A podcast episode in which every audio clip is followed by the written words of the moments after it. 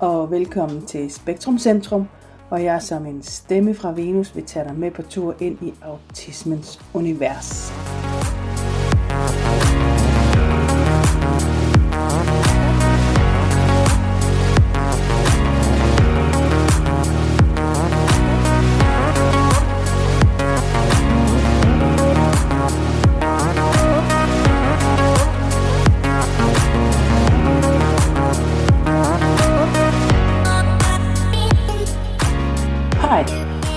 Og velkommen til. Jeg er glad for, at du har vendt tilbage. Og øhm, hvis jeg sådan lige skal øh, give en lille opdatering fra sidste gang, hvor jeg jo fortalte, at jeg havde fødselsdag øh, om søndagen. Og øh, det var jo en lidt anderledes øh, fødselsdag, jeg holdt den her gang i forhold til, hvad jeg sådan plejer at gøre. Så det blev jo stille og roligt sammen med øh, Heidi og mine børn. Og, øh, og ganske rigtigt, så var jeg bare simpelthen så svineheldig at få et ur, øhm, sådan et øh, pulsur, der kan alt muligt andet. Det, det kan alt muligt. Øhm, det kan så også vise mig, øh, når jeg bliver lidt for doven, og ikke rigtig får bevæget mig nok. Øh, så får, får man lige sådan et venligt spark i røven, at man skal se at komme i gang. Så øhm, jamen, øh, jamen det gør jo, at øh, lige pludselig er det jo blevet lidt spændende at gå lange ture, og øh, Jamen, tro det eller lad være, så er jeg faktisk øh, begyndt at løbe lidt, og nu er jeg faktisk ikke nogen specielt god løber. Førhen, da jeg var yngre, der løb jeg meget. Øhm, nu er jeg blevet gammel og tyk, så det er lidt sværere nu. Så, øh, men, men min søn, han øh, fik til opgave i sin fodboldklub, at de skulle løbe tyve kilometer på tyve dage. Og øh, så tænker jeg, jamen hvorfor ikke? Så, så nu er det blevet sådan en familiebegivenhed, at vi... Øh, Vi løber med der, og øh, ja, jeg løber en kilometer, og han øh, når at løbe tre. Så, øh, men, men vi kommer ud, vi kommer ud i den friske luft, og jeg kan se, at alle mulige data på mit ur, og jeg kan se, at jeg er i virkelig dårlig form, og at jeg gør godt i at have startet her. Så, øh, så, så det fortsætter jeg lidt med. Øh, I dag har jeg været sådan lidt doven.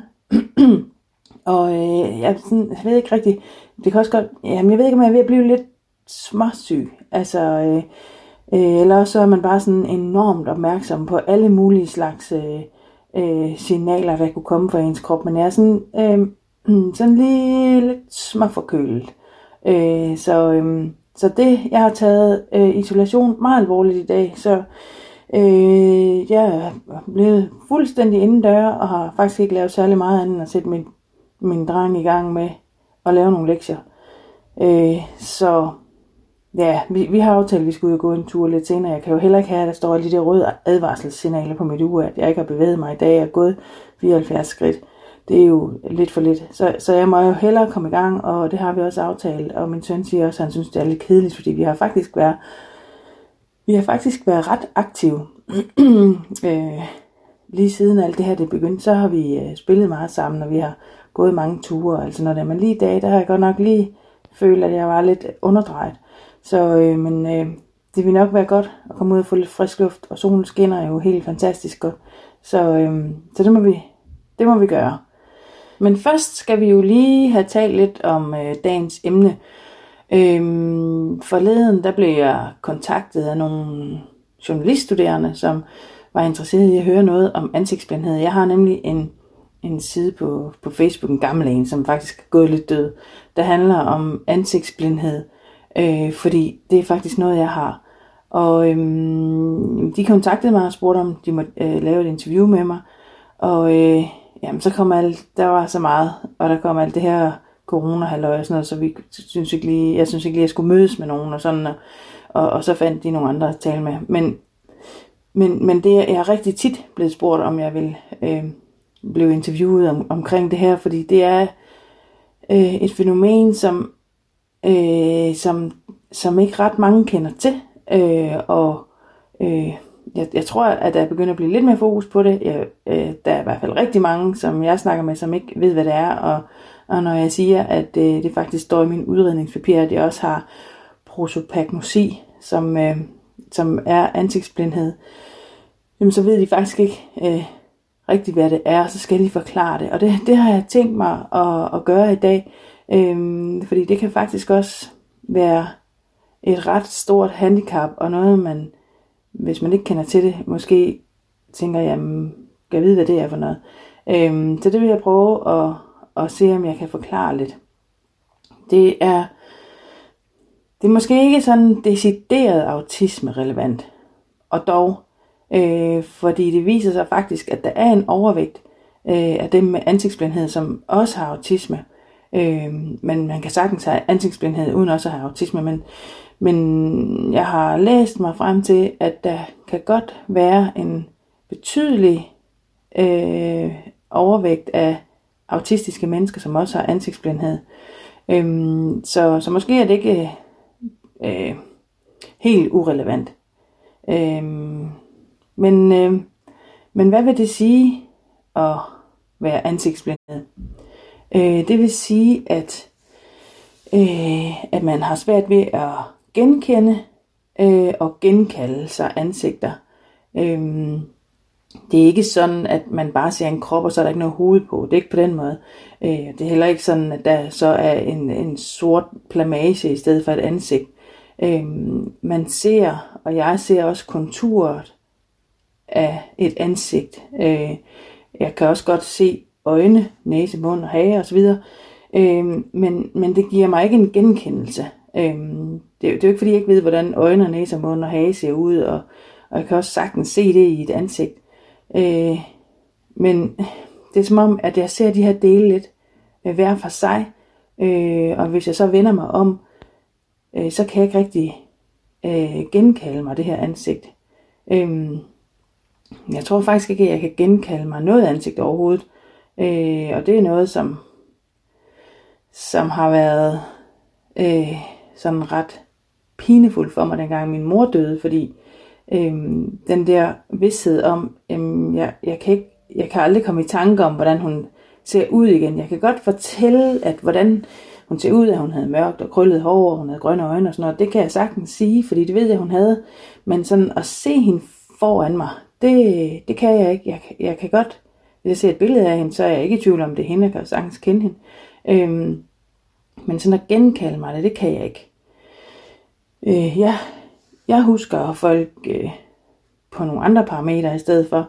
Øhm, for eksempel deres duft. Øh, hvis, hvis jeg kommer forbi et menneske, eller taler med en, som dufter på en bestemt måde, øh, så, øh, så, så bliver jeg sådan bombarderet med... Øh, og få adgang til alle de mennesker, som jeg har mødt, som dufter sådan. Det, det er jo især sådan parfumer og sådan noget, hårshampoo og sådan noget. Øhm, så, så, kan jeg, så, kan jeg, så får jeg sådan billeder af mennesker, som, øh, som jeg har mødt før, som dufter af den her parfume. Øhm, og det kan jeg ikke stoppe, og jeg kan heller ikke kontrollere det, og det kan være lidt forstyrrende. Øhm, det kommer bare sådan til mig, øh, mens jeg står der og taler. Øh, Det, det er ligesom, jeg ved ikke rigtigt, min, min måde at opfatte verden på, tror jeg er meget anderledes, fordi øh, det er ligesom med musik. Øh, nogle gange så, så tænker jeg, jeg kan ikke overskue at høre musik, øh, fordi hver gang jeg hører et bestemt nummer, øh, så kommer der et bombardement af mennesker og situationer frem, som, som er, er forbundet med det, med det nummer her, og nogen er selvfølgelig værre end andre, men og det kan jo være for de sidste syvogfyrre år, hvis det er øh, gamle musiknummer. Øhm, øh, på en eller anden måde, så er ting øh, på en måde sådan forbundet og smeltet sammen på en helt anden måde for mig, tror jeg. Øh, for eksempel så, så kan musik også være farver for mig. Øh, akkorder øh, kan være bestemte følelser, øh, som også har farver. Øh, og de kan også sådan være... feminin eller maskulin. Øh, det, sådan er det også med bogstaver. Det, de kan også være feminine eller øh, maskuline. Og der, de kan også have farver og også, um, også have musik. Øh, hvis jeg hører et bestemt akkorder, så kan det få nogle øh, bestemte følelser frem i mig. Øh, for eksempel hvis jeg hører D-moll, øh, så kan det få mig til at græde. Øh, og kender I... Kender I den der, øh, det der nummer med Anne Linde, Ingen Anden Drøm? Den starter sådan meget intens i D-moll. Øh, og jeg kan, jeg kan næsten ikke holde mine tårer tilbage. Det, det er som om, der er direkte adgang til noget, som er helt vildt følsomt inde i mig. Øh, F-mål kan også gøre det, faktisk. Øh, hvis jeg ser billeder og malerier, øh, så er det også musik. Øh, jeg kan ikke se billeder uden også at høre musik og akkorder øh, inde i mit hoved. Øh, og, og nogle gange, så kan jeg også have det sådan med musik, at, at jeg, jeg nogle gange ikke kan høre det, uden at komme til at skille musikken ad. Altså, så kan jeg vælge sådan øh, kun at høre stortrummen eller guitaren. Øh, og så kan, ved jeg godt, det, det fordi det kan være sådan lidt sjovt for mig at prøve at, at gøre det, sådan prøve at sortere alt andet fra, så kun høre guitaren for eksempel. Men, men det skal jeg sådan også passe lidt på med, fordi jeg kan faktisk risikere, at jeg ikke kan lave det om igen. Øhm, så så altså det er jeg sådan lidt opmærksom på ikke at gøre for meget, fordi det kan også være lidt irriterende så. Øh, for eksempel, der er for eksempel også en sang med, med Mads Langer, øh, som jeg synes man kan synge en helt vildt fed anden stemme til. Og det har jeg gjort så mange gange nu, mens jeg sidder i min bil og scroller helt vildt. Så nu kan jeg kun høre den anden stemme, det er mega træls. Øhm, også øhm, folk der synger falsk, øh, det kan sådan stik helt inde i min krop. Jeg, jeg kan sådan få helt kvalme. Og, øh, fordi, øh, netop fordi, at det hele er forbundet med farver og følelser og, og billeder og, og alt muligt, så, så bliver det sådan blandet på en forkert måde. Og, og der kommer ligesom sådan nogle, ligesom sådan nogle lyn i mit hoved. Så, så derfor så, øh, i de første mange programmer i X-faktor, der, der kan jeg bare mærke det sådan fysisk i min krop. Øh, Men, men øh, det afholder mig nu ikke for at se det, fordi jeg kan rigtig godt lide musik, og jeg, jeg synes bare, det er interessant, øh, at det er sådan for mig. Jeg er overhovedet ikke i tvivl om, når jeg hører en, en falsk tone, fordi det kan jeg bare, det gør fysisk ondt på mig, uden at det sådan er voldsomt. Men jeg kan bare mærke det. Det giver lidt sådan nogle lyn eller sådan noget. Jeg husker også, øh, øh, fra da jeg var barn, så øh, jeg elskede farvekridt, men det var egentlig ikke fordi, at jeg godt kunne lide at tegne, og det kunne jeg også godt, men, men jeg kunne godt finde på at, at spidse dem alle sammen, og, og sortere alle de der farver, så det lå i sådan nogle bunker med farver, fordi, fordi de her farver, når jeg sad og kiggede på det, sådan helt inde i min egen verden, så var det bare så fyldt med følelser og musik, og jeg var helt opslugt af det, så når jeg, når jeg sad og kiggede på de her farver, så var jeg i en helt anden verden, sådan en lykkelig verden nærmest. Øhm, så, så alt det her for mig, Det, det hænger sammen i en stor pærevælling, og, øhm, og det kan være helt vildt fantastisk, men det kan også være helt vildt belastende, fordi nogle gange, så, kan jeg jo, så har jeg måske ikke lige overskud til at høre og se og mærke alle de her ting, så er jeg nødt til at sortere noget af det fra.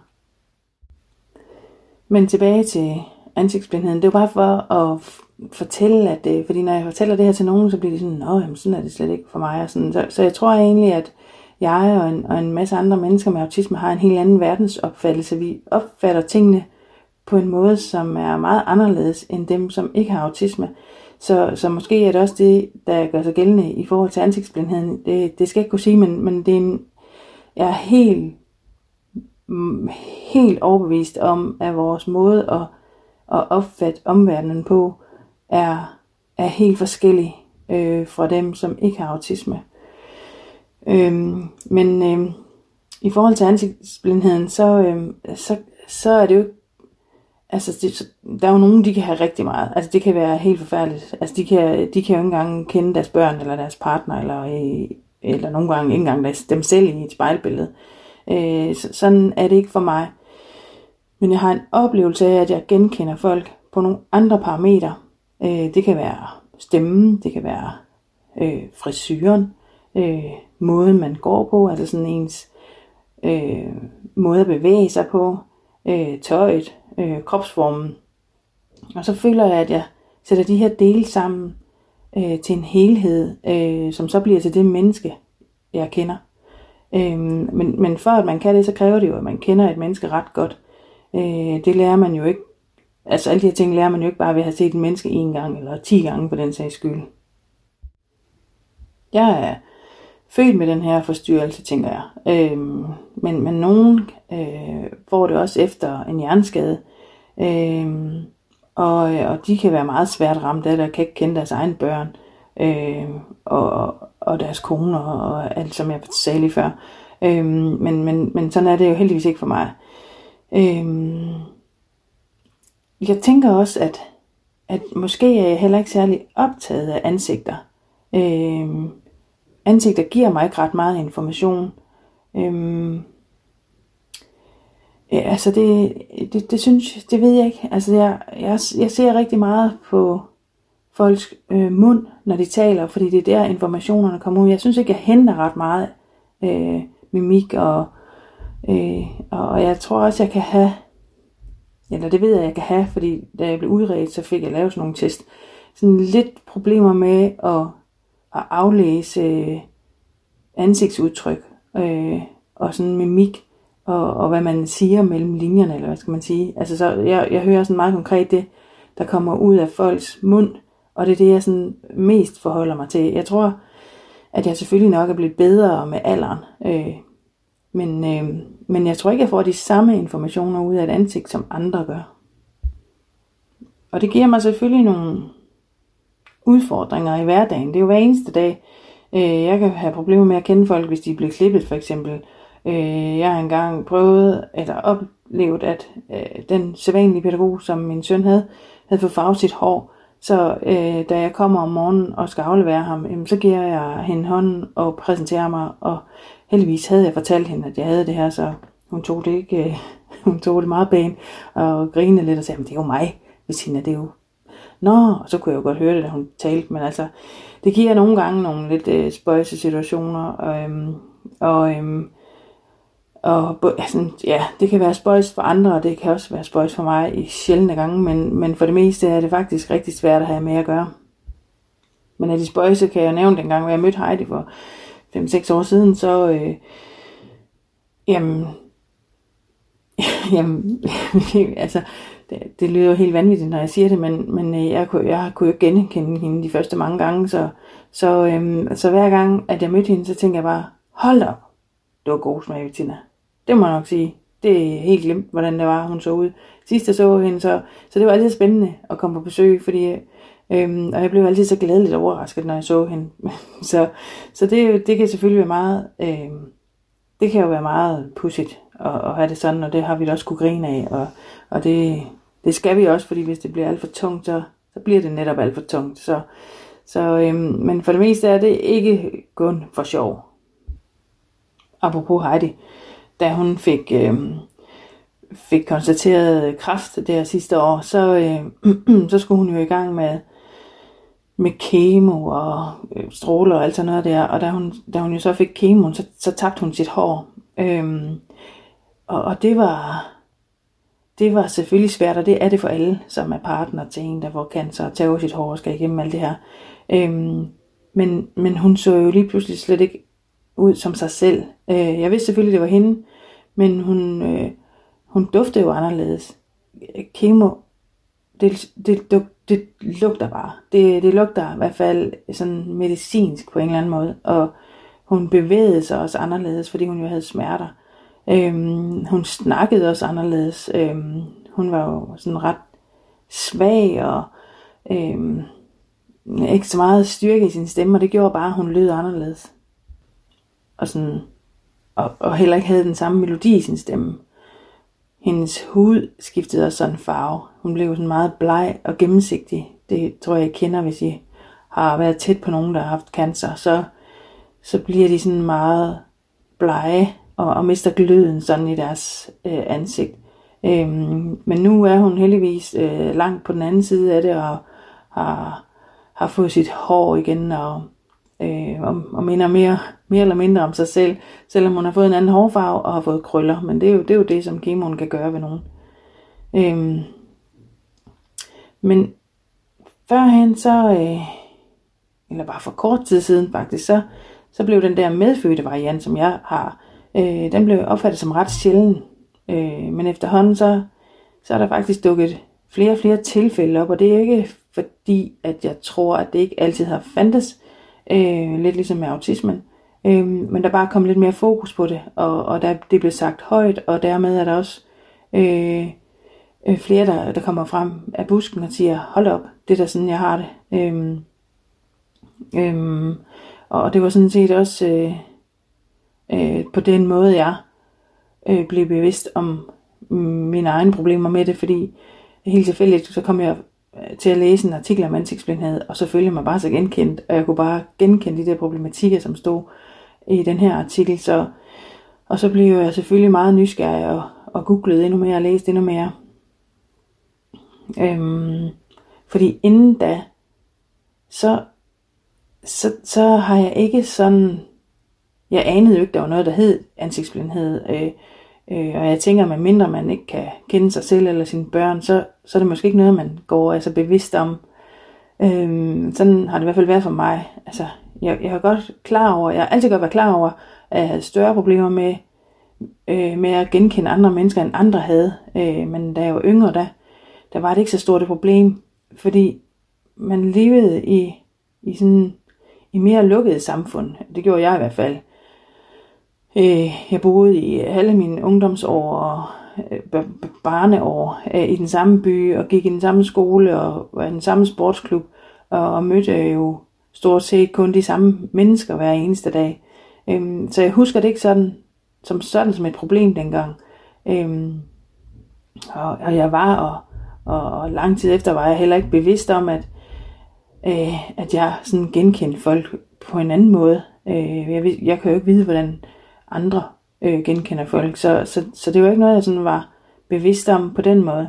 Øh, jeg blev lidt mere opmærksom på det, da jeg blev større. Øh, men jo stadigvæk uden at vide, hvad, hvad det egentlig var.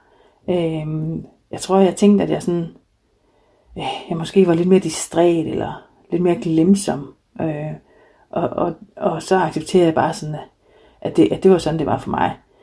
Øhm, og så har jeg jo heller aldrig rigtig brugt mig om at være ude i store forsamlinger og handle og sådan noget. Øh, fordi jeg havde bare, når der var nogen, der hilste på mig, og jeg så ikke rigtig vidste, hvem det var. Altså det, det, det, det, har, det har jeg nogle erindringer om, at jeg nogle gange ikke gjorde. Øhm, så, så derfor så blev jeg sådan virkelig ekspert i at undgå at møde nogen. Øhm, Og sådan, hvis de så endelig stoppede op, så svarede jeg sådan meget, genera- meget generelt og sådan overfladisk, fordi øh, jeg ikke anede, hvem det var, jeg snakkede med, og jeg synes, det var lidt pinligt. Øh, øh, så, så jeg udviklede sådan en strategi, hvor, øh, hvor jeg nu bare smiler og nikker til alle, jeg kender, eller som jeg måske kunne kende. Ja, altså hvis jeg er ude at handle, så smiler jeg til alle og, og nikker til alle, fordi så er jeg sådan sluppet afsted med det mindste, man sådan kan. Øh, så er jeg sådan lidt på den... Altså så er jeg sådan lidt på den sikre side, hvis jeg nu burde kende folk. Øhm, men øh, ja, så det var lidt af en aha-oplevelse, da jeg læste om det første gang. Det har, det har sådan været en otte ni år siden, jeg gjorde det øh, første gang. Men da jeg så var til, til udredning for de der fem seks år siden, der fem år siden, øh, så tænkte jeg, nu, nu vil jeg lige nævne det, at... Øh, At, at, at jeg havde problemer med det her med at kende ansigter, og jeg havde jo læst rigtig meget om det, og jeg havde sådan luret, at, at der måske kunne være flere med autisme, der havde det, så, så jeg nævnte det, og, og så tror jeg, jeg blev sådan en slags, øh, det blev sådan meget interessant for hende, psykologen, tror jeg, hun synes det var, det, hun havde vist ikke rigtig haft, haft med det at gøre med os, øh, før mig, så, så, så jeg kom igennem en masse test, og en masse øh, undersøgelser for det her, øh, så... Øh, Ja, og hun, ja, ja, hun stillede mig rigtig mange spørgsmål, så, så det var også meget lærerigt for mig, øh, alt det hun, hun øh, spurgte mig om og forklarede om, hvordan jeg var ledet, og jeg skulle forsøge at genkende ansigtsudtryk og, og genkende kendte mennesker og, og alt sådan noget, øh, mange forskellige ting, øh, og det kunne jeg jo ikke ret godt, så, øh, så, så øh, det står også i mine udredningspapirer, at, øh, at jeg opfylder kriterierne for det her øh, problem. Men hvilke problematikker giver det mig så i hverdagen? Og øhm, øhm, det kan give mig rigtig mange problematikker. Altså det, øhm, jeg er opmærksom på det hver eneste dag. Altså det, jeg, det, jeg er ramt af det hver eneste dag. Øh, fordi hver eneste dag møder man jo mennesker. Det kan godt være, at man ikke møder dem ude i udenfor, eller at man ikke altid er ude at handle og sådan noget. Men selvom jeg bare ligger hjemme på min sofa en hel dag, øh, så ser man jo stadigvæk mennesker i fjernsynet. Øhm, øhm, og, og jeg, øh, jeg genkender jo ikke langt de fleste kendte mennesker. Altså der, der er selvfølgelig nogen, som man har set så mange gange, så, så, så dem vil man kunne genkende, tror jeg. Øh, sådan, som dronning Margrethe, tror jeg. Ja, det ved jeg ikke. Jeg, det, jeg kan være lidt i tvivl. Altså, jeg, hvis jeg nu, nu tænker jeg ikke, det sker. Øh, og, og der vil jo være nogle ting omkring hende, som vil gøre, at jeg vil vide, at det var hende. Fordi jeg tænker ikke, hun bare går helt sig selv ned i Netto. Og at jeg så øh, vil tænke, hold op, det var da dronning Margrethe. Øh, hun vil nok have en skare af mennesker omkring sig, og så øh, vil det jo ligesom afsløre hende. Men hvis hun nu kom gående ned i Netto helt selv, så, øh, så kan jeg blive i tvivl. Jeg ved ikke, om jeg vil kunne genkende, genkende hende. Så er der sådan en som Donald Trump. Øhm, jeg tror ikke, at vi kunne genkende ham. Øh, sådan hvis jeg mødte ham et sted, som var ude af den kontekst, han, han plejer at være i i fjernsynet. Så, øhm, så, så jeg tror egentlig, det vil være meget få kendte mennesker, som jeg ville, jeg ville kunne øh, møde og så... Og så genkende. Jeg vil i hvert fald kunne blive meget i tvivl.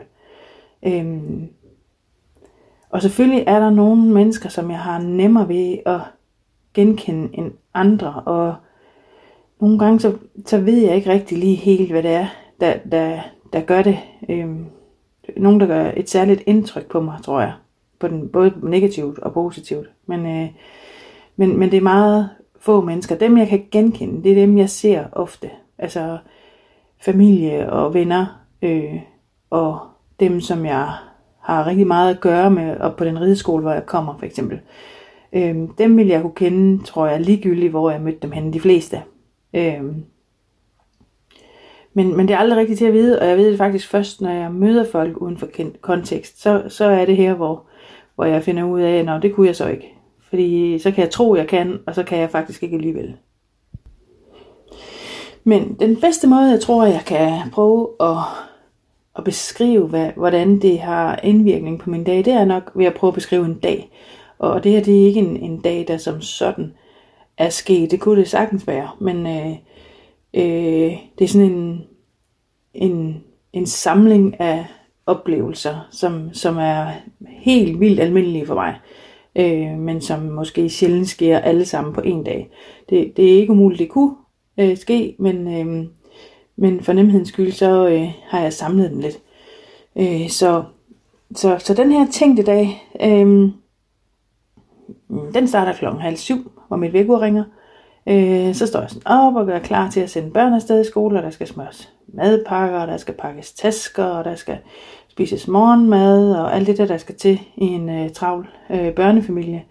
Så skal der børstes tænder, og Og så kan jeg stå der og børste tænder på min dreng, øhm, og, og, så, øhm, og, og det skal jeg jo også selv. Og så løfter jeg måske sådan lige hovedet og, og kigger mig ind i spejlet. Og, og sådan lige i et splitsekund, så stopper jeg sådan op af overraskelse, fordi at jeg lige i det første ikke lige kan genkende den dame, der ser tilbage på mig i spejlet. Øhm, indtil jeg sådan kommer i tanke om, at ah, vi blev klippet i går, så mit hår det er kortere. Så sådan kan jeg godt have det. Jeg kan godt lige se mig selv i spejlet. Og tænke, hvem er det? Sådan lige i et sekund. Og så, øh, når jeg blev klippet i går. Øhm, så, så jeg kan godt lige stoppe op i overraskelse. Men så her på den her dag, så øh, kører jeg drengene i skole. Og, og så øh, jeg, er det lige min plan at gå med min mindste ind, øh, ind i skolen for at sige. Fordi normalt så, går, så sætter jeg ham af, fordi det øver vi på, at han selv skal gå ind.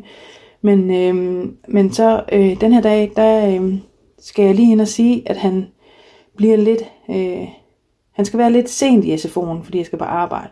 Øhm, og så vil jeg bare godt lige sikre mig, at han øh, har et sted at være, hvis det hele bliver for meget for ham, og han lige kan trække sig med sin telefon, hvis han lige skulle få behov for det. Øhm, og så håber jeg så, da jeg går ind, øh, at de her S F O-medarbejdere, de sådan står, hvor de skal. Altså nede ved køkkenet, eller lige foran sådan en computerskærm, som de nogle gange står ved. Øh, og at de ikke har blandet sig for meget med de andre forældre, der, der er ved at, at aflevere børn. Øh, øh, fordi øh, så kan jeg nok have lidt problemer med at vide, hvem der er hvem. Øh, heldigvis på den her dag, så står der en ved en computer. Øh, og derfor så øh, regner jeg ud, at det må være en af pædagogerne. Øh, det kan altid være lidt spændende for mig, og det bliver jo lidt gætværk. Så øh, men her, den her dag, der tager jeg chancen og, og giver min besked. Og, og hun virker heldigvis ikke overrasket, så... Øh, Og hendes stemme øh, øh, fortæller mig også, at det faktisk er lederen af S F O'en. Så, øh, så jeg blev lidt lettet, og, og så på vej ud her, sådan, øh, hvad er det på det her? Det er sådan, det er sådan lidt travlt, folk de vrimler lidt frem og tilbage. Øhm, jeg hilser bare på de fleste af dem, jeg går forbi og smiler, som jeg plejer. Øh, og så, øh, ja, fordi, altså, jeg, jeg går bare ud fra, det er nogen, der, der kommer der med deres børn, og som måske er nogle af forældrene i min klasse. Jeg ved ikke, hvem af dem det er, der er forældre til nogen af dem, jeg burde kende. Øh, øh, men så lige pludselig, så er der så en, der siger, kigger på mig og siger, nå, men, øh, kommer I til fodbold i aften? Øh, og, og så svarer jeg, ja, det gør vi da. Og, og så er forældrene der giver mig en thumbs up og siger, jamen så ses vi. Øh, og for mig, så, øh, så har jeg aldrig set dem før. Øh, men jeg er jo ikke i tvivl om, at det er en, der kender mig, og en, som ved, at vi går til fodbold, og, og garanterer, at han også har en dreng, der går til fodbold. Så, øh, så jeg siger bare ja og smiler, og, og, øh, og siger, at øh, jamen vi ses da. Øh, så, øh, og så kan jeg godt sådan, øh, når jeg kommer ud i en bil, tænke, kan jeg vide, hvem det var? Mindede han måske ikke lige lidt om den der far der, eller ja, nå, ej, det, jeg, så kan jeg godt sådan tænke, jeg tror, det var ham, en bestemt en, øh, fordi han tit lige siger noget til mig ved skolen. Øhm, men så her på den her dag, der skal jeg lige en hurtig tur forbi Brugsen og have lidt mælk med hjem til kaffen, inden jeg skal afsted på arbejde. Så jeg går sådan øh, ned i, i ned mod mælkemontrene, øh, og så kan jeg se, der kommer en dame imod mig. Og jeg er ellers meget god til at undgå folk, øh, når jeg er ude at handle, men øh, hun når lige at kigge på mig, og jeg kan bare se genkendelsen i hendes ansigt. Øh, for mig har jeg aldrig set hende før. Øh, hun stopper op, da jeg skal til at passere hende, og begynder at snakke med mig. Nå, hej, siger hun så. Øh, hvad så, hvordan går det hjemme hos jer? Øh, jo tak, det går udmærket, sådan prøver jeg sådan og smyger mig lidt udenom. Nå, nå, men det var godt, siger hun så. Hvad, hvad med Heidi? Øh, og jeg står der, og mens jeg vinder mig en lidt tid ved at, sådan at bubbe, øh, kæmper bare, bare for at finde en eller anden form for genkendelse i det her fremmede menneske, som jeg ikke synes, jeg har set før. Øh, og hun plapper sådan lidt øh, afsted, om løst og fast. Øh, og det eneste, jeg fokuserer på, det er, om hun måske siger et ord eller en vending, øh, som kan afsløre hendes identitet. Øhm, jeg kigger sådan op og ned af hende, og så kan jeg se, hun har hestetøj på. Øhm, sådan lidt beskidte korte støvler og, og en jakke med et bestemt mærke, som jeg ved er sådan hesterelateret. Så jeg er i hvert fald sikker på, at det er en for hesteverdenen. Øhm, jeg er verdensmester i at, at tænke alle de her tanker og, og være lege detektiv, øh, mens Øh, jeg holder sådan en eller anden form for over, sådan generel samtale øh, i gang. Så jeg fortæller sådan lidt generelt om, jamen, jamen hun har det jo, har det, har det jo meget bedre igen. Og ja, så det er jo godt at se, at hun har fået hår og sådan noget, uden at gå i for meget detaljer. Øh, fordi jeg ved jo ikke, hvor godt jeg kender det her menneske. Og hvor meget har jeg delt med hende før. Jeg, jeg ved jo ikke, om jeg talte med hende i går, og har allerede har sagt de her ting. Men jeg går ud fra, jeg ikke har, når hun spørger mig om, hvordan Heidi har det.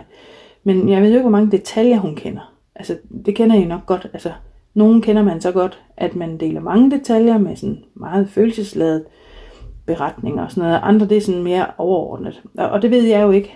Øhm, øh, så, så, så er jeg også god til sådan øh, at sige, nå, hvad så med dig? Er alt det vel hjemme? Og sådan. Øhm, øh, og, og det gør jeg også til damen her. Og så afslører hun endelig sig selv.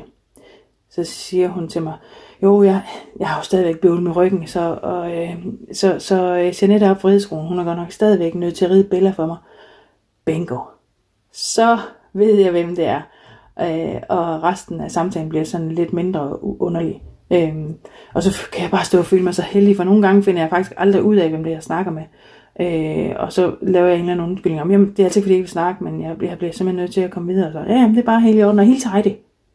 Så nogle gange så kommer jeg hjem og siger til Heidi, at jeg skulle hilse dig for en eller anden. Jeg aner ikke, hvem det er. Nå, men hvordan så hun ud? Jamen, hun havde sådan lyst hår. Og sådan, ja, ikke så høj. Sådan, jeg ved det ikke lige.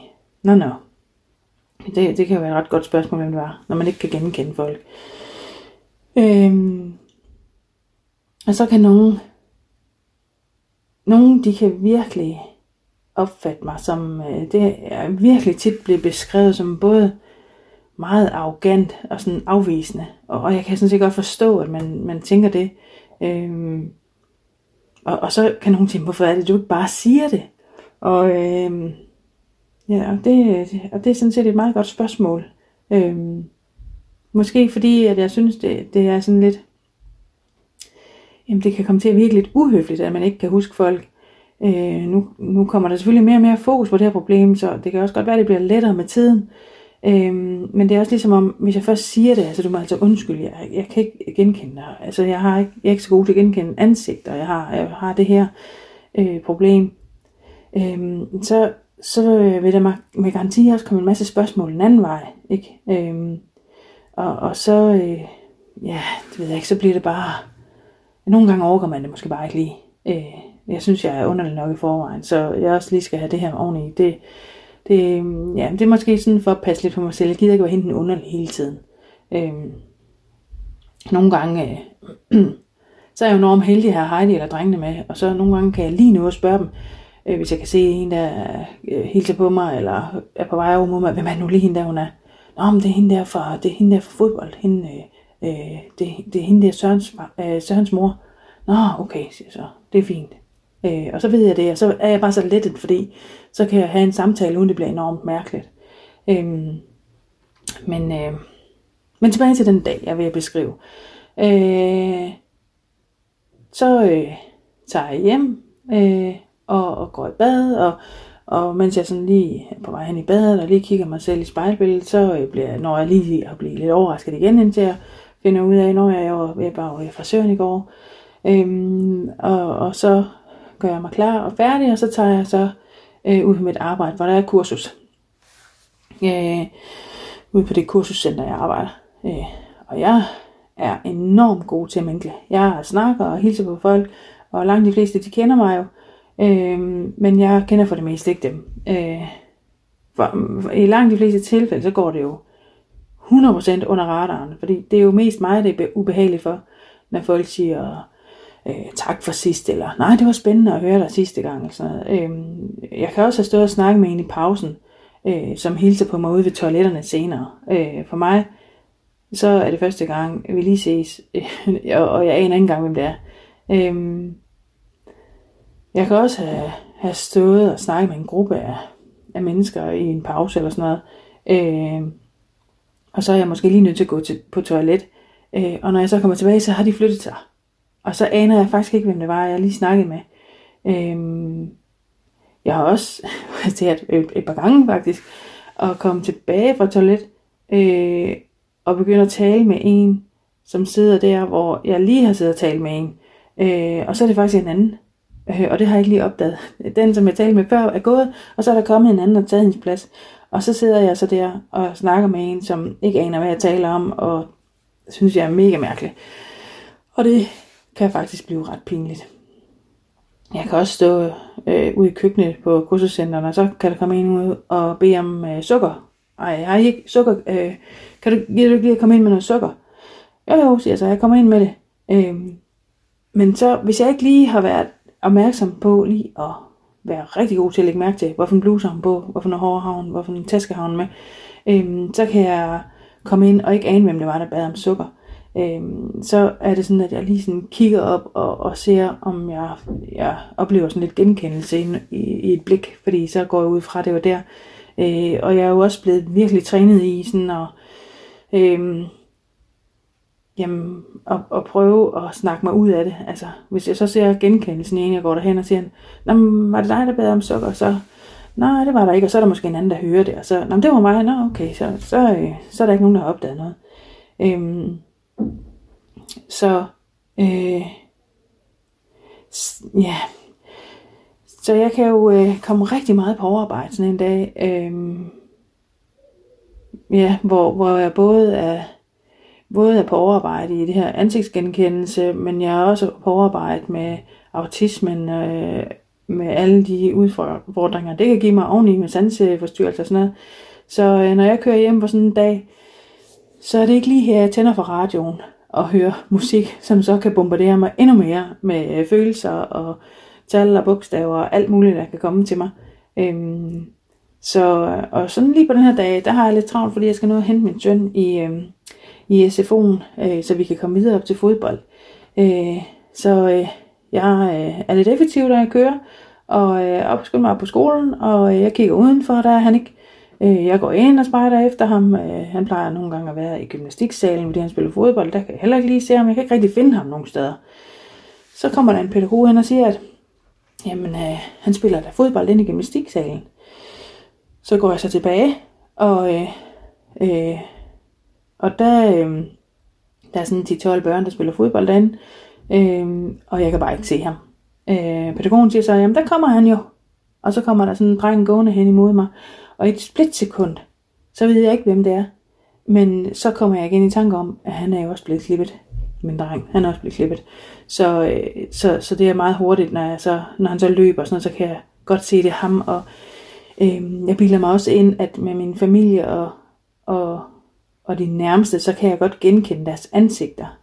Øhm, men jeg kan godt lige i et splitsekund blive i tvivl, hvis der er noget, der har forandret sig.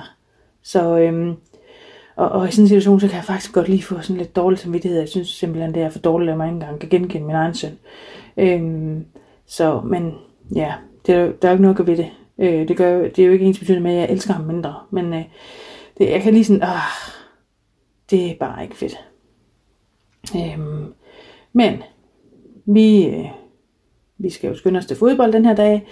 Øhm, og vi kommer op øh, og op til hallen, øh, som jeg ligger meget lige ved siden af.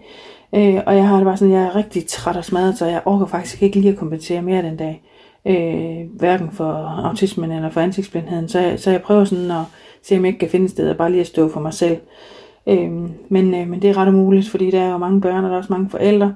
Øh, så de snakker med mig sådan, øh, først den ene og så den anden, og, og, og jeg, kan ikke, jeg, jeg ved ikke, hvad jeg snakker med. Og, men det er tydeligt, at de ved, hvem jeg er. Øh, øh, men øh, lige på den her dag, der, der falder jeg i snak med en i lidt længere tid. Og hun siger så, øh, hun fortæller sådan lidt om... hvor de bor, og jamen, hun bor der og der, og de gør sådan, og altså sådan øh, small talk, som man jo gør, øh, øh, og, og jeg hader det bare, fordi jeg, jeg kan ikke regne ud, hvem hun er. Øh, først øh, lidt senere i samtalen, så siger hun, øh, jamen, næste gang kommer I til fodbold næste gang, siger jeg, jamen det, det gør vi da. Øh, jamen det er fordi, hun har lidt svært ved at nå det i forhold til arbejde næste gang, om jeg ikke godt vil tage Frederik med. Ah, så falder tiøren, og så ved jeg, øh, hvem det er. Øhm, men, men det jeg så godt ved, det er, jeg kan faktisk blive lidt trist over det nogle gange, så det jeg så godt ved, nu har vi stået der og snakket måske i kvarter, øh, og næste gang, at jeg kommer til fodbold, så aner jeg ikke, hvem hun er, og jeg ved ikke, hvem af dem det er. Øhm, og, og ja, øh, og, og det er faktisk noget, jeg kan godt gå og bekymre mig lidt om det faktisk, fordi hun, var jo, hun er jo mega sød, den mor, øh, og, og jeg vil så gerne virke mindre afvisende og arrogant over for hende øh, næste gang vi ses. Øh, men, men jeg ved, det er det, jeg kommer til. Så øh, jeg har også været til fodbold nogle gange efter, og jeg har ikke snakket med, med den mor, tror jeg, igen. Øh, der er jo ikke nogen, der har stået og snakket med mig i længere tid. Så, så, øh, ja, så, så det er bare træls med træls på. Øh, min søn, han har også to fodboldtrænere. Øh, to mænd. Øh, Ja, jeg, jeg har snakket rigtig meget med dem. De er mega søde begge to. Øh, men jeg ved ikke, hvem af dem der er hvem. Øh, jeg, jeg kan godt se, at de er forskellige, når de står sammen. Men jeg ved ikke, hvem af dem det er, jeg har sagt hvad til. Jeg, øh, og jeg ved heller ikke. Øh, den ene har en kone, øh, tror jeg. Det kan også være, der, jeg ved ikke. Det kan også være, der er to koner. Jeg snakker nogle gange med en, en kone til en af dem. Og lige nu, når jeg sidder og snakker her, så ved jeg faktisk ikke, om der er to. Jeg har snakket med en kone til en af dem, som det er hende, man aftaler nogle ting med og sådan noget i forhold til, hvem der bærer pølsehorn og sådan noget der. Øh, og det er en af trænernes kone, men jeg ved ikke, hvem af dem det er. Øh, og nu, når jeg tænker over det, så ved jeg faktisk ikke, om den anden også har en kone, som jeg også har snakket med, som jeg så også bare tror, at det er den samme. Det skal jeg ikke kunne sige. Øh, ja, det er jo lidt fjollet, ikke? Det er også sådan for mig. Øh, at jeg kan have noget nemmere ved at genkende folk, hvis jeg ser dem. Det er, hvor jeg forventer at se dem. Øh, og, og, og det, nu har jeg snakker, har også snakket med nogle andre, som også har ansigtsblindhed, og de siger det lidt det samme. Altså, hvis man er i en kontekst, hvor man ved, man plejer at møde det her menneske, så er det også nemmere at genkende dem. Og jeg ved egentlig ikke, om man genkender dem, men eller man bare forventer, det dem. Jeg bilder mig ind, at der er noget, man godt kan se, som er, som er genkendelse. Øhm, for eksempel min chef. Jeg ved jo, at jeg kan forvente, hende at, forvente at se hende på kursuscentret. Øhm, men hvis jeg tilfældigt, øh, sådan tilfældigt så hende i Netto, så, så er det ikke sikkert, at jeg kunne genkende det. Øh, at det var hende. Øhm, ja, jeg ved det ikke lige helt. Nu har jeg ikke lige prøvet at møde hende sådan i Netto. Det kommer nok også an på, om, om hun har det, altså om hendes tøjstil er den sædvanlige. Altså, hvis hun lige pludselig har været i haven og måske har joggingtøj på, eller sådan, så kan det godt være, at jeg ville have, have problemer med at genkende hende. Altså hendes familie, som jeg egentlig har mødt relativt mange gange, øh, dem vil jeg med garanti ikke kunne kende, hvis jeg mødte dem andre steder. Øh, måske hendes mand, tror jeg måske godt, jeg vil kunne. Men det ved jeg ikke. Øhm, jeg har en eftermiddag. Altså hendes søn vil jeg... Jeg kan, jeg, jeg, jeg kan bare sige, at, at han er mørkhåret og meget høj. Altså det er det eneste. Jeg, jeg kan slet ikke genkalde mig noget. Altså, men, men hvis han kommer hen... Altså en gang er han kommet hen, mens jeg stod ude på kursuscenteret og ordnede heste. Så kom han... Øh, øh, Sådan en høj mand med mørkt hår sammen med, med deres hund My, og den kan jeg jo sagtens genkende. Jeg har ikke problemer med at genkende dyr. Altså, øh, og så siger han hej til mig, og så, øh, så er jeg jo slet ikke i tvivl om, at det er ham. Øh, og så, så tænker jeg egentlig ikke så meget over det. Men hvis jeg sådan bevidst tænker over det, øh, så kan jeg ikke se, at jeg nogensinde har set ham før, selvom jeg har det. Øh, men det er lidt sjovt, det der med dyr. Øh, fordi det er jo ikke, fordi jeg ikke... Altså dyr kan jeg sagtens kende fra hinanden. Det, det har jeg ikke nogen problem med. Jeg kan, jeg kan se, jeg kan kigge ud på en mark med tyve heste, og så ved jeg præcis, hvem der er hvem. Og øh, det, det har jeg overhovedet ikke nogen problem med. Selvom nogen siger, at de er jo bare brune alle sammen. Nej, det er de så ikke. Altså det er jo... Jamen, det, det, så, så det er jo ikke, fordi jeg ikke kan genkende ting og levende væsener. Men lige med ansigter, det er det, der er problemet. Nå, men tilbage til den her dag. Øh, efter aftensmad og sådan, hvor børnene er kommet i seng, så, så kan Heidi og jeg godt sådan aftale om, skal vi se en film? Det kan, også, det kan være, der kommer en i fjernsynet, som, som vi synes kunne være spændende at se, og det kan også være, at vi finder en på Netflix. Netflix. Øh, men hvis der er noget, jeg kan blive lost af, så er det at se film. Fordi hver gang scenen skifter, så er det nye ansigter igen. Der skal helst ikke være alt for mange karakterer med i en film, før at det så kræver så meget energi af mig, at jeg giver op. Øhm, jeg spørger, jeg spørger Heidi om en masse forklaringer. Altså, det, og hvis der er for mange, så bliver det jo alt for bøvlet, der skal stoppe. Og hvem var det nu lige, det var? Og har vi set ham der før? Ikke? Øhm, så, så det skal helst ikke være, der skal helst ikke være for mange. Øhm, men Heidi er heldigvis sød til at hjælpe mig med, hvis, hvis scenen er skiftet. Var det hende, der vi så lige før? Jamen, det var det. Nå, okay, så er jeg sådan med. Øhm, Med serier, så kan det nogle gange være nemmere, fordi dem ser man jo så over en længere periode. Øhm, men, men det der er med serier, det er, at der kan også lidt øh, være mange flere karakterer med. Men, men man ser dem over længere tid, og, og så får de opbygget sådan lidt mere, øh, lidt mere karakteristika øh, på deres personligheder. Øh, og så kan jeg faktisk ende med at have rimelig godt styr på det. Øh, men, men det kan være noget af en udfordring. Og... og øh, og se sådan en film. Faktisk så har jeg det meget bedre med dokumentarfilm, fordi så er det sådan noget konkret, noget det handler om. Så handler det ikke om øh, nogen, der er kærester og kommer til at være sammen med andre, og lige, og så er der mange følelser i det, og så er det sådan noget med, at så har den naboen set noget, og sådan, sådan, det er sådan meget sådan befængt med følelser og føleri, og, øh, og, og det, det kan være lidt... Altså det, det er ikke fordi jeg godt kan lide det, altså at se det, det kan jeg, men, men det kan godt kræve rigtig mange forklaringer fra Heidis side af, hvis jeg skal følge med i alle de mennesker. Øhm, men hvis det for eksempel er en dokumentar, så handler det sjældent om en hel masse mennesker, så er det sådan lidt konkret, det handler om, og det, det, det er sådan nemmere, eller så er det en, et konkret menneske, det handler om. Altså, så, øh, så, så det kan være noget nemmere, eller det er meget nemmere, men ja... Mig har de ikke altid lige enige om, hvorfor noget film vi skal se. Jeg, jeg kan bedst lide sådan noget dokumentar, jeg kan bedst lide sådan nogle romantiske film. Øhm, så, og det er svært at finde en mellemting. Hun er sådan en, så jeg kan også godt lide noget, der bliver mega spændende. Altså, det må faktisk også godt være lidt uhyggeligt, men så har jeg det ikke sovet om natten. Så øh, det kan, ja, Det kan nogle gange lige være lidt svært. Øhm, men efter sådan en dag her, så, så er jeg bare træt.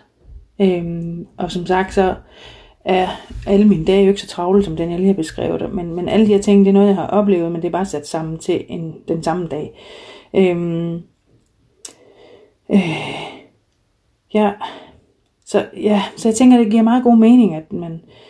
At man med autisme, og hvis man har nogle, nogle flere ting i, i kølvandet på det, øh, at det giver meget god mening, at man ikke kan det samme som andre. Øhm, og det skal ikke lyde som sådan en klagesang, og det er synd for mig, fordi jeg er sådan set glad og tilfreds, og synes, jeg har et godt liv. Øhm, fordi nu har jeg jo lov til at have nogle pauser. Øhm, jeg skal ikke, altså normalt skal jeg ikke sådan køre på fra morgen til aften hver eneste dag. Jeg, jeg kan sådan godt slippe afsted med at trække mig hele dag, eller... sådan mere eller mindre hele dag. Øh, så, så hvis jeg havde en hård dag øh, i går, øh, så, så kan jeg godt holde nogenlunde fri dagen efter, hvis jeg er heldig. Øh, men, men det som der er øh, hele forskellen fra før jeg blev udredt, det er, at jeg nu kender mine begrænsninger. Jeg kender mine øh, sanseforstyrrelser. Øh, jeg ved, at jeg har problemer med min sammenhængsforståelse. Øh, jeg ved, jeg har problemer med mine eksekutive funktioner, med at planlægge og organisere. Øh, det, det kan tage meget længere tid for mig. Øh, og så alt det her med ansigtsblindheden oveni. Øh, jeg, jeg kender det, og jeg ved, det er mine udfordringer. Øh, og jeg ved, det kan dræne mig. Øh, og, så, og så tager jeg mine forholdsregler. Øh, men jeg har jo... Ja, man kan sige, jeg har jo heldigvis også meget, der giver mig Øh, giver mig energi. Jeg får rigtig meget energi ved at, at, at nørde med ting. Øhm, jeg, jeg, altså, jeg, jeg, jeg elsker at fordybe mig i emner, som interesserer mig. Jeg kan få så mange idéer, og jeg kan, jeg kan have nemt ved at lære mig nye og svære ting. Øhm, Øh, og, og jeg kan bare, altså endelig kan gøre mig mere lykkelig, end når jeg løser en svær opgave, eller forstår en virkelig svær problematik. Også selvom jeg har brugt dagvis på det, så er det ikke noget, der dræner mig på den måde. Når jeg sådan ser tilbage øh, på mit liv, øh, så, øh, så har jeg levet et liv, som, altså før jeg blev diagnostiseret, som var helt vildt normalt. Altså det, som alle andre gjorde. Altså jeg... havde et job øh, syvogtredive timer, og jeg havde børn, og jeg havde øh, sport, og, og alle de her ting, som alle andre havde, men jeg var bare ikke glad, og jeg var bare altid brugt. Øhm, og, og det er det, der er lidt forskel nu. Det kan godt være, at, øh, at jeg nu øh, virker til, at jeg fokuserer rigtig meget på alt det, der er svært, og, øh, og gerne vil, vil snakke om, om det, men, men, men Men i og med at jeg snakker om det, så får jeg også en rigtig stor forståelse og en stor erkendelse af, hvad det er, der er svært for mig. Og så lever jeg faktisk et liv, hvor jeg ikke føler, at jeg har det lige så svært, som, som jeg havde det før, hvor jeg ikke vidste, hvad det var, det handlede om. Så, så nu, jamen, øh, jeg har de her udfordringer, som jeg har, men jeg har delt med også godt nok mange ting, som jeg er særligt god til. Øh, og, og så tror jeg...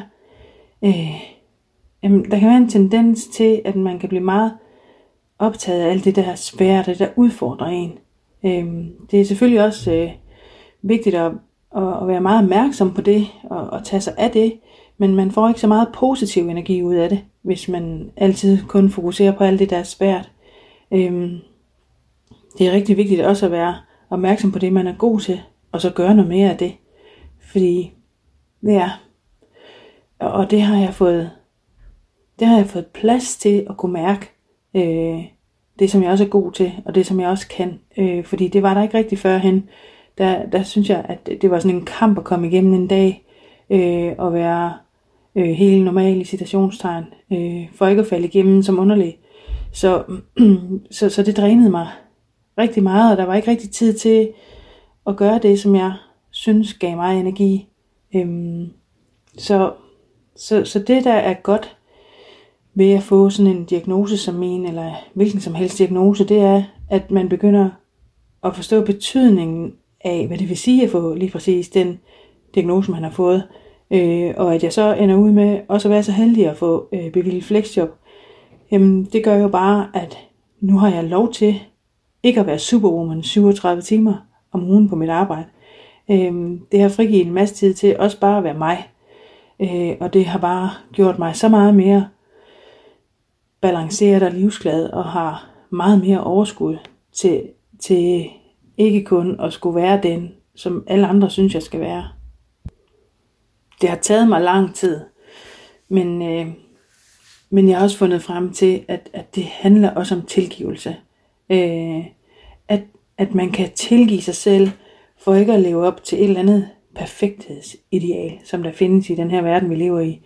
Øh, jeg, jeg, jeg er blevet bedre til at kunne tilgive mig selv, når jeg tager sutten og bliver enormt autistisk og opfører mig sådan meget urigtigt. Øh, Det, det har jeg førhen, og jeg kan også godt falde i den stadigvæk, men jeg har førhen kunne give mig selv rigtig meget skyld over, at jeg for filan, der ikke bare kunne være øh, som alle andre, eller hvad man var så mærkelig. Øh, men, men jeg tilgiver mig selv, at jeg ikke kan det samme som mange andre, øh, og jeg tilgiver mig selv for, at det kan være så svært at indrømme. Øh, og jeg tilgiver mig selv for, at jeg har så svært ved ansigter. Og, og, og jeg tilgiver også mig selv for, at det kan være svært for mig at sige det til folk. Øhm, jeg tilgiver også mig selv for alle de dumme valg, jeg har taget i mit liv. Øh, og jeg tilgiver også mig selv for nogle gange ikke at være enormt rummelig over for hverken mine børn, eller Heidi, eller min eks. Min eks, det er en stor udfordring. Ikke? Ja. Det kan det nok godt være med ekser. Øh, Men, men sådan er det jo for alle mennesker. Man, man er ikke altid lige perfekt, og, og man kommer heller, altså man, man er også, man kan ikke altid bare være ordentlig altid. Øh, og det er okay, at man er et uperfekt menneske. Øh, men, øh, men, men når man har levet et liv, hvor man så tit har fået at vide, om du, du er på en eller anden måde forkert, det er jo sådan meget sådan skarpt sat op, men, men alt der sådan har er kommet min vej, det har tit været sådan noget med, Jamen, ja, men altså, hvorfor gør du nu det, og hvorfor gør du ikke sådan, og nu må du også lige tage dig sammen, og, og, og hvorfor er du så doven, og hvorfor, hvorfor gør du, hvorfor prøv nu at tage dig sammen, og, og sådan nogle ting. Altså det, det har jeg været meget gennemsyret af, men, men øhm, jeg havde bare ikke den positivitet og den livsglæde, som jeg, som jeg havde nu, og som jeg har nu, og Og, og, og folk i min omgangskreds øh, siger det også, at der er sket en kæmpe forandring med mig, fra at jeg begyndte at ligesom at tage mig af mig og forsøge at, at finde ud af, hvem, hvem er det jeg er på godt og ondt. Men, men det der er den helt store forandring, det er, at jeg har fundet ind til, hvad det er, der, øh, hvad det er jeg er god til, og, og hvad det er, jeg, at jeg kan. Øh, fordi vi, det kan vi alle sammen, vi alle sammen kan noget. Øh, Men, øhm, ja, men det kan være en lang proces, og, øh, men, men det kan godt lade sig gøre, og, og nogle gange falder man i, og, og så kan man give sig selv en masse skyld og skam oven i hatten. Men øh, jeg vil sige, at øh, altså, jeg tror på, at, at det jeg kan, det, det er vigtigt øh, og brugbart for andre. Nu mangler jeg så bare lige mod til at få sagt til folk, når jeg møder dem, at jeg kan faktisk ikke genkende dig. Det er faktisk ikke, fordi jeg vil være uhøflig, eller ikke vil virke som en, der er fuldstændig ligeglad med dig. Men jeg har rigtig meget svært ved at genkende ansigter. Jeg har noget, der hedder ansigtsblindhed. Det mangler jeg sådan lige mod til at, at gøre. Så, så det er jo lige sådan en øvelsespunkt, jeg kan tage med mig. Og jeg har en gang gjort det for nogle år siden. Der skrev jeg på Facebook, at jeg tror det er sådan, da jeg sådan lige opdagede lige her ting, så, så skrev jeg, at jeg er altså rigtig ked af, hvis jeg møder jer øh, nede i Brugsen, og jeg ikke hilser på jer, men det er fordi jeg har det her ansigtsblindhed, så øh, så, så øh, ja, bær over med mig, ikke? Men ja, men så mødte jeg en nede i Brugsen en gang, og, og øh, ja, og ham kunne jeg så godt genkende af en eller anden grund. Og så var det sådan, om jeg troede, du havde ansigtsgenkendelse. Jamen, jeg kan ikke forklare det. Eller, jeg troede, du havde ansigtsblindhed. Så jamen, jeg, jamen, jeg, kan ikke for, jeg kan ikke lige forklare det, hvorfor. Og, og, og så det, er, det er også, fordi det bliver misforstået lidt. Fordi jeg, jeg har jo menneskegenkendelse. Jeg kan jo godt genkende mennesker. Jeg kan også godt gen, genkende... Øhm, øh, jeg kan godt genkende rigtig mange mennesker, som jeg ser, ser tit... Men jeg ser det bare ikke på ansigterne, og dem jeg ikke ser så tit, kan jeg ikke genkende, fordi jeg har ikke lært dem så godt at kende, og jeg ved lige præcis, hvordan de taler, eller hvordan de går, eller hvordan deres hår plejer at være. Så, øhm, Så, så det, det kan være meget svært og komplekst at, øh, at forklare. Øh, så, øh, og jeg ved heller ikke, om, øh, om jeg lykkes så godt med det, fordi det, som der også er svært med det her, det er jo, at jeg ved jo ikke, hvordan andre har det med at genkende folk. Jeg, jeg kan, det, som jeg kan høre, det er jo bare, at man, man øh, jamen, at man kan, at man sagtens kan se på et ansigt, og så, og så ved man lige præcis, hvem det er. Øh, men, men det kan jeg bare sige fuldstændig blankt, at det kan jeg ikke. Øh, øh, jeg tror aldrig nogensinde, jeg genkender nogen på deres ansigter. Øh, ikke, ikke som andre gør i hvert fald. Nogle gange øh, kan det også godt være sådan, at jeg kan se, at jeg har set vedkommende før, men jeg kan ikke lige placere ham eller hende. Øhm, øh, og, og, og det er ikke fordi jeg er glemsom, som sagt. Øhm, fordi det ved jeg bare. Jeg, jeg kan for eksempel, jeg kan huske mange sådan konkrete ting. Jeg kan for eksempel huske mine øh, veninders gamle telefonnummer fra folkeskolen. Øh, der, hvis jeg, og, og det er også noget jeg bliver bombarderet med. Hvis jeg møder en gammel veninde fra folkeskolen, så øh, står hun der, og så får jeg hendes telefonnummer ind. Så kommer det bare væltende ind, ikke? Øhm, eller en, et eller andet musik, der passer med hende, eller ja. Øhm, jeg var også en gang øh, her i det her, da jeg blev sygemeldt og skulle igennem jobcenter og sådan noget, så var jeg en overgang i praktik nede i Brugsen, øhm, og, øh, og så lærte jeg alle numrene var stregkoderne udenad, øh, fordi nogle gange så virker de ikke, når man kører dem sådan igennem den der scanner, og så skal man sidde og taste de der numre, øhm, og ret hurtigt så, så sidder det bare fast hos mig. Øhm, nu var Brugsen, når man har ansigtsblindhed, så er øh, Brugsen et meget dårligt sted at være, fordi øhm, der kommer rigtig mange mennesker, øhm, og, og, og jeg kan huske nogle episoder, hvor for eksempel en ældre dame kommer hen til mig og siger, åh, jeg kan ikke finde vaskepulveret, øhm, kan, kan du lige fortælle mig, hvad det er? Så siger jeg så til hende, jeg henter det lige for dig. Ikke? Og da jeg så øh, kommer tilbage med det der vaskepulver, så er der ligesom samlet sig en gruppe af fire ældre mennesker, øh, som står og sluder sammen der, og jeg aner ikke, hvem af dem det var, at jeg snakkede med. Og det, og det bliver bare, ja, det bliver sådan lidt pinligt, hvis man kommer til at række det der vaskepulver til en forkert. Øhm, øh, ja, og, og så, så, så er jeg sådan, så er sådan, sådan tænkt for mig selv, jamen, hvordan er det, jeg oplever sådan en masse fremmede mennesker, flere hundrede mennesker, der kommer forbi hver eneste dag, så, så har jeg det sådan, at jamen, det er jo ikke sådan, at jeg ikke kan se, hvem der er mænd og kvinder, for eksempel. Det kan jeg jo sagtens se. Øh, jeg kan også øh, sagtens se, om det er en gammel mand eller en yngre mand. Ikke? Så, så det er sådan, øh, den måde, jeg genkender på, det er, at der er sådan, det er sådan nogle grupperinger. Altså, så er der børn, ikke også? Og så er der sådan øh, teenager, øh, og så er der nogle, altså, jeg kan jo godt se, at om man er midt i tyverne, eller om man er halvtreds. Ikke? Altså, så på den måde, så er det sådan, altså, de, hvis man nu siger, at alle dem, alle de mænd på tredive år, eller i trediverne, så er det bare sådan en stor gruppe af folk, som er mænd i trediverne, som ser fuldstændig ens ud. Altså, de, og alle dem, som er kvinder i trediverne, ser fuldstændig ens ud for mig. Øh, fordi jeg når jo ikke at lægge så meget mærke til øh, tøj og den måde de går på, hår og sådan noget der, så, så, øh, så sådan grupper af ældre mennesker, grupper af, af børn og, og sådan noget, de, de, det kan jeg godt kende fra hinanden jo, men øh, jeg kan ikke jeg kan ikke lige sige øh, hvordan, altså, hvem, hvem de er, og jeg kan ikke skelne dem fra hinanden. Øh, de ligner bare hinanden alle sammen. Så, øhm, så det kan selvfølgelig give nogle, nogle problemer. Så jeg kan jo godt sige, hvis der en nu har fundet en eller anden punkt et sted, øh, og han kommer øh, og siger, jeg har fundet den her punkt, øh, måske der kommer en og, og henter den eller sådan noget. Jamen så kan jeg godt sige til den, som så kommer tilbage og har glemt sin punkt i brusen, jamen der var en ung mand øh, i trediverne, øh, det behøver jeg måske ikke at sige, at han var i tredive, det er jo sådan set ret lige meget. Men jeg ved jo godt, at det ikke har været en, en gammel mand på firs, og jeg ved også godt, at det ikke har været et barn. Så jeg ved godt, at det har været sådan en ung mand, som har afleveret den hos mig. Og jeg er også, også godt klar over, at det ikke var en pige. Ikke? Så, så, så, så det er jo ikke sådan på den måde.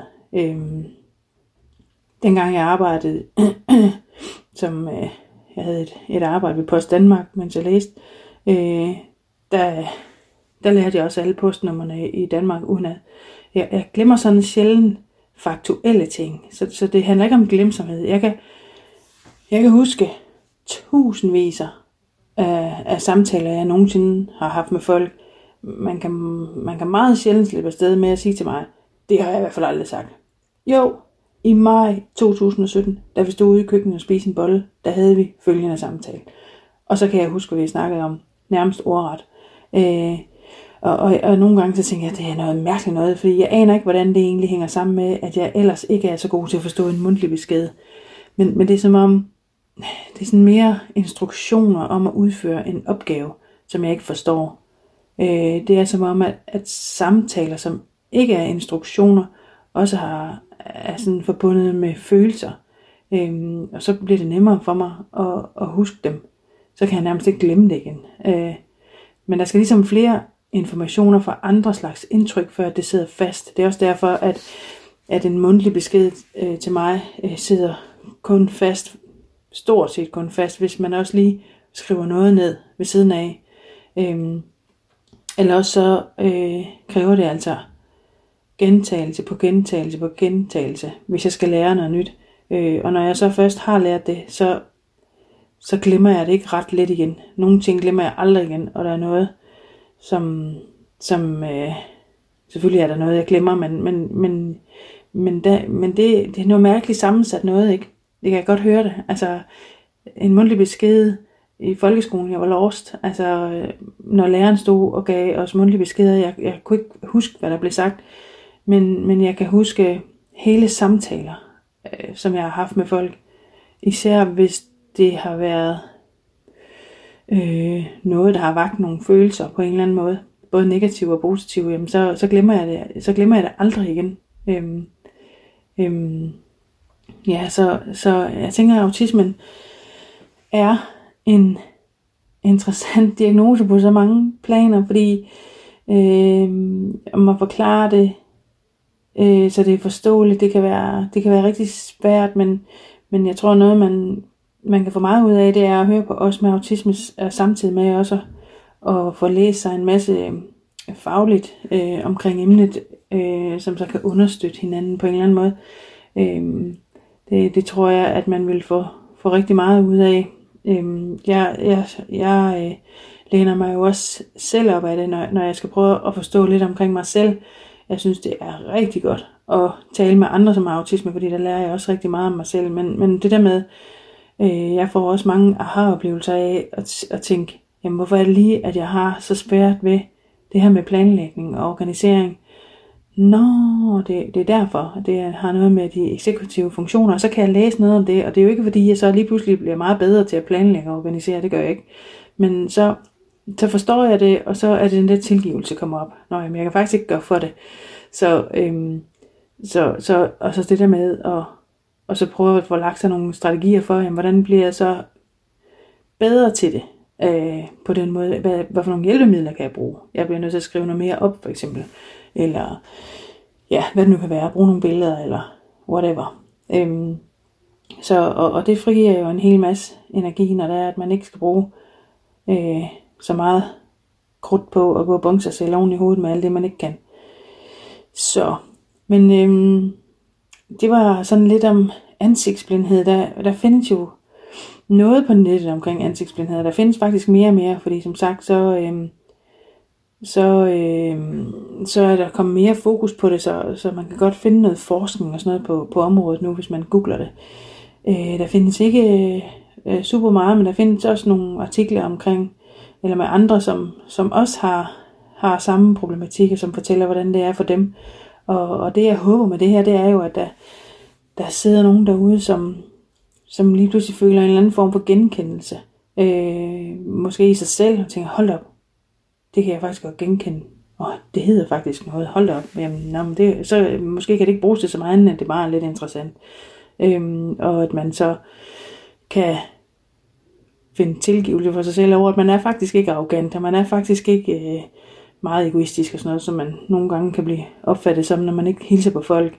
Øhm, ja, så, øh, og det kan også godt være, at du har bidt mærke i det i dine børn, at, eller dit barn, eller din mand, eller en eller anden i din nærhed, som kan virke distræt i forhold til ansigter, så kunne det være, at du skulle prøve at, at, prøve at tænke ansigtsblindhed som en mulighed.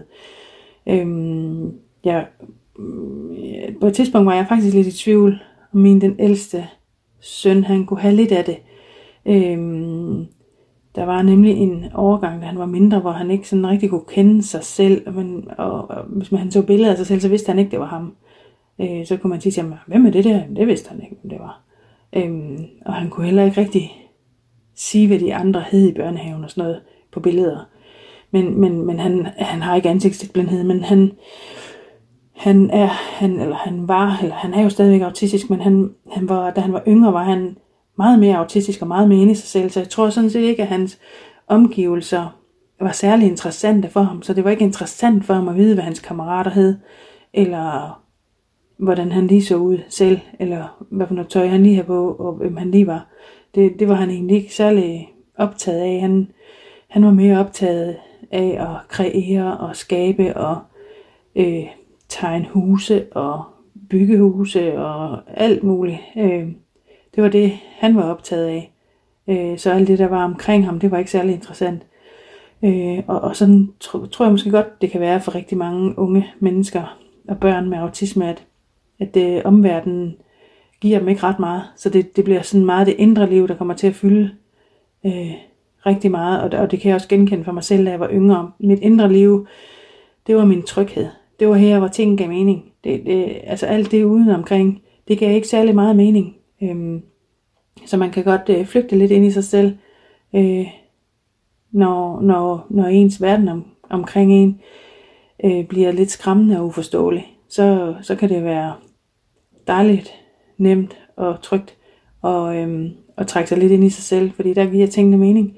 øh, og, og jeg husker min barndom sådan øh, meget inde i mit eget, øh, fordi jeg netop bliver så bombarderet med med følelser og musik og farver og tal og øh, når, når jeg ser nogle ting, så øh, og det gjorde jeg også dengang, altså det der med at jeg bare kunne se på de der farver, og så bredte der sig bare det mest fantastiske musik og, og akkorder og øh, følelser og, og alting, som jeg blev sådan helt optaget af, og så er det jo meget tillokkende at blive i det. øhm, så er det ikke så rart at skulle tænke på, at man skal alt muligt Øh, ude i den anden verden, hvor man skal sidde ved bordet og, og snakke pænt og hilse pænt og, og acceptere en hel masse, som man synes er uforståeligt. Øhm, så ja, så tænk på det, tror jeg, i nogle situationer, hvis du har børn, som, som ikke har så nemt ved at være ude i, i den verden, vi byder dem, at deres indre verden nogle gange kan være mere tillokkende, hvis, hvis man ikke får skabt nogle ordentlige rammer for dem. Det var i hvert fald sådan, det var for mig. Og jeg tror også, det var sådan for min store søn øh, i mange år, indtil han, han opdagede, at verden omkring ham faktisk også havde en masse gode ting at byde på. Øh, men det skal man lige hjælpe dem ind i. Øh, og forvise dem, at, øh, at det kan sagtens være tillokkende også at være herude hos alle os andre.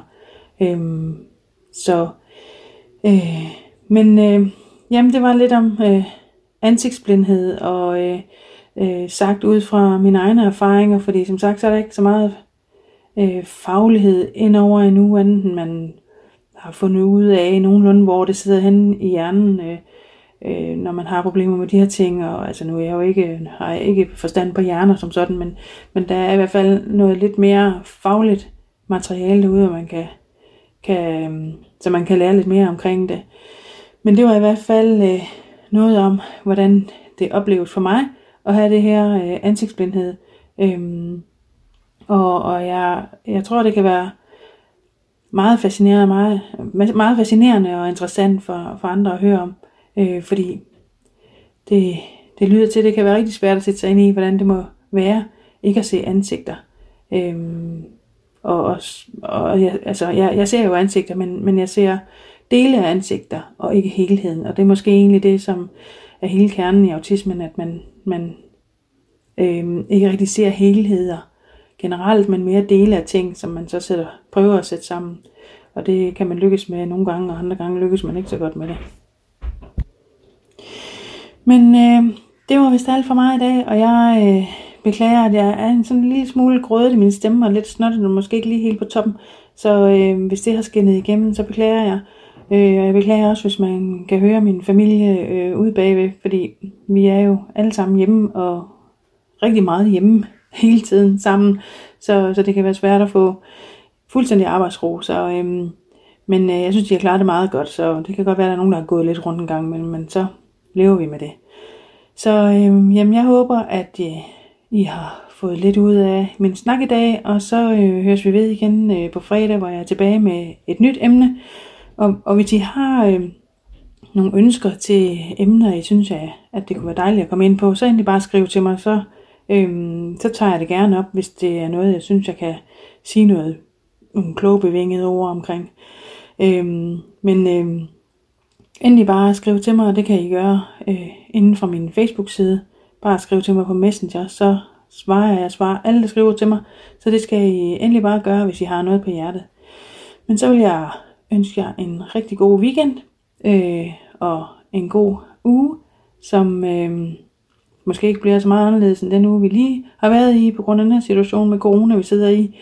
Øh, men øh, der er forhåbentlig lys for enden af tunnelen en gang. Det er ligesom om man har vendet sig lidt til, at det, det er sådan verden ser ud nu. Så øhm, sådan er det i hvert fald hjemme hos os. Vi har ligesom fundet en, en struktur i det, og hvor, hvor vi sådan har affundet os med, med hvordan det hele det er skruet sammen lige nu.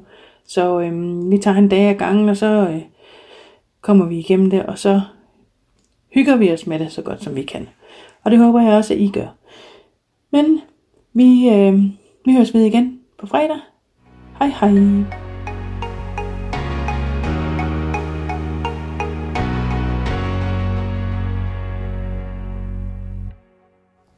Hvordan døde den ordblinde pilot? Det ved jeg ikke. Han sprang ud med en fladskærm.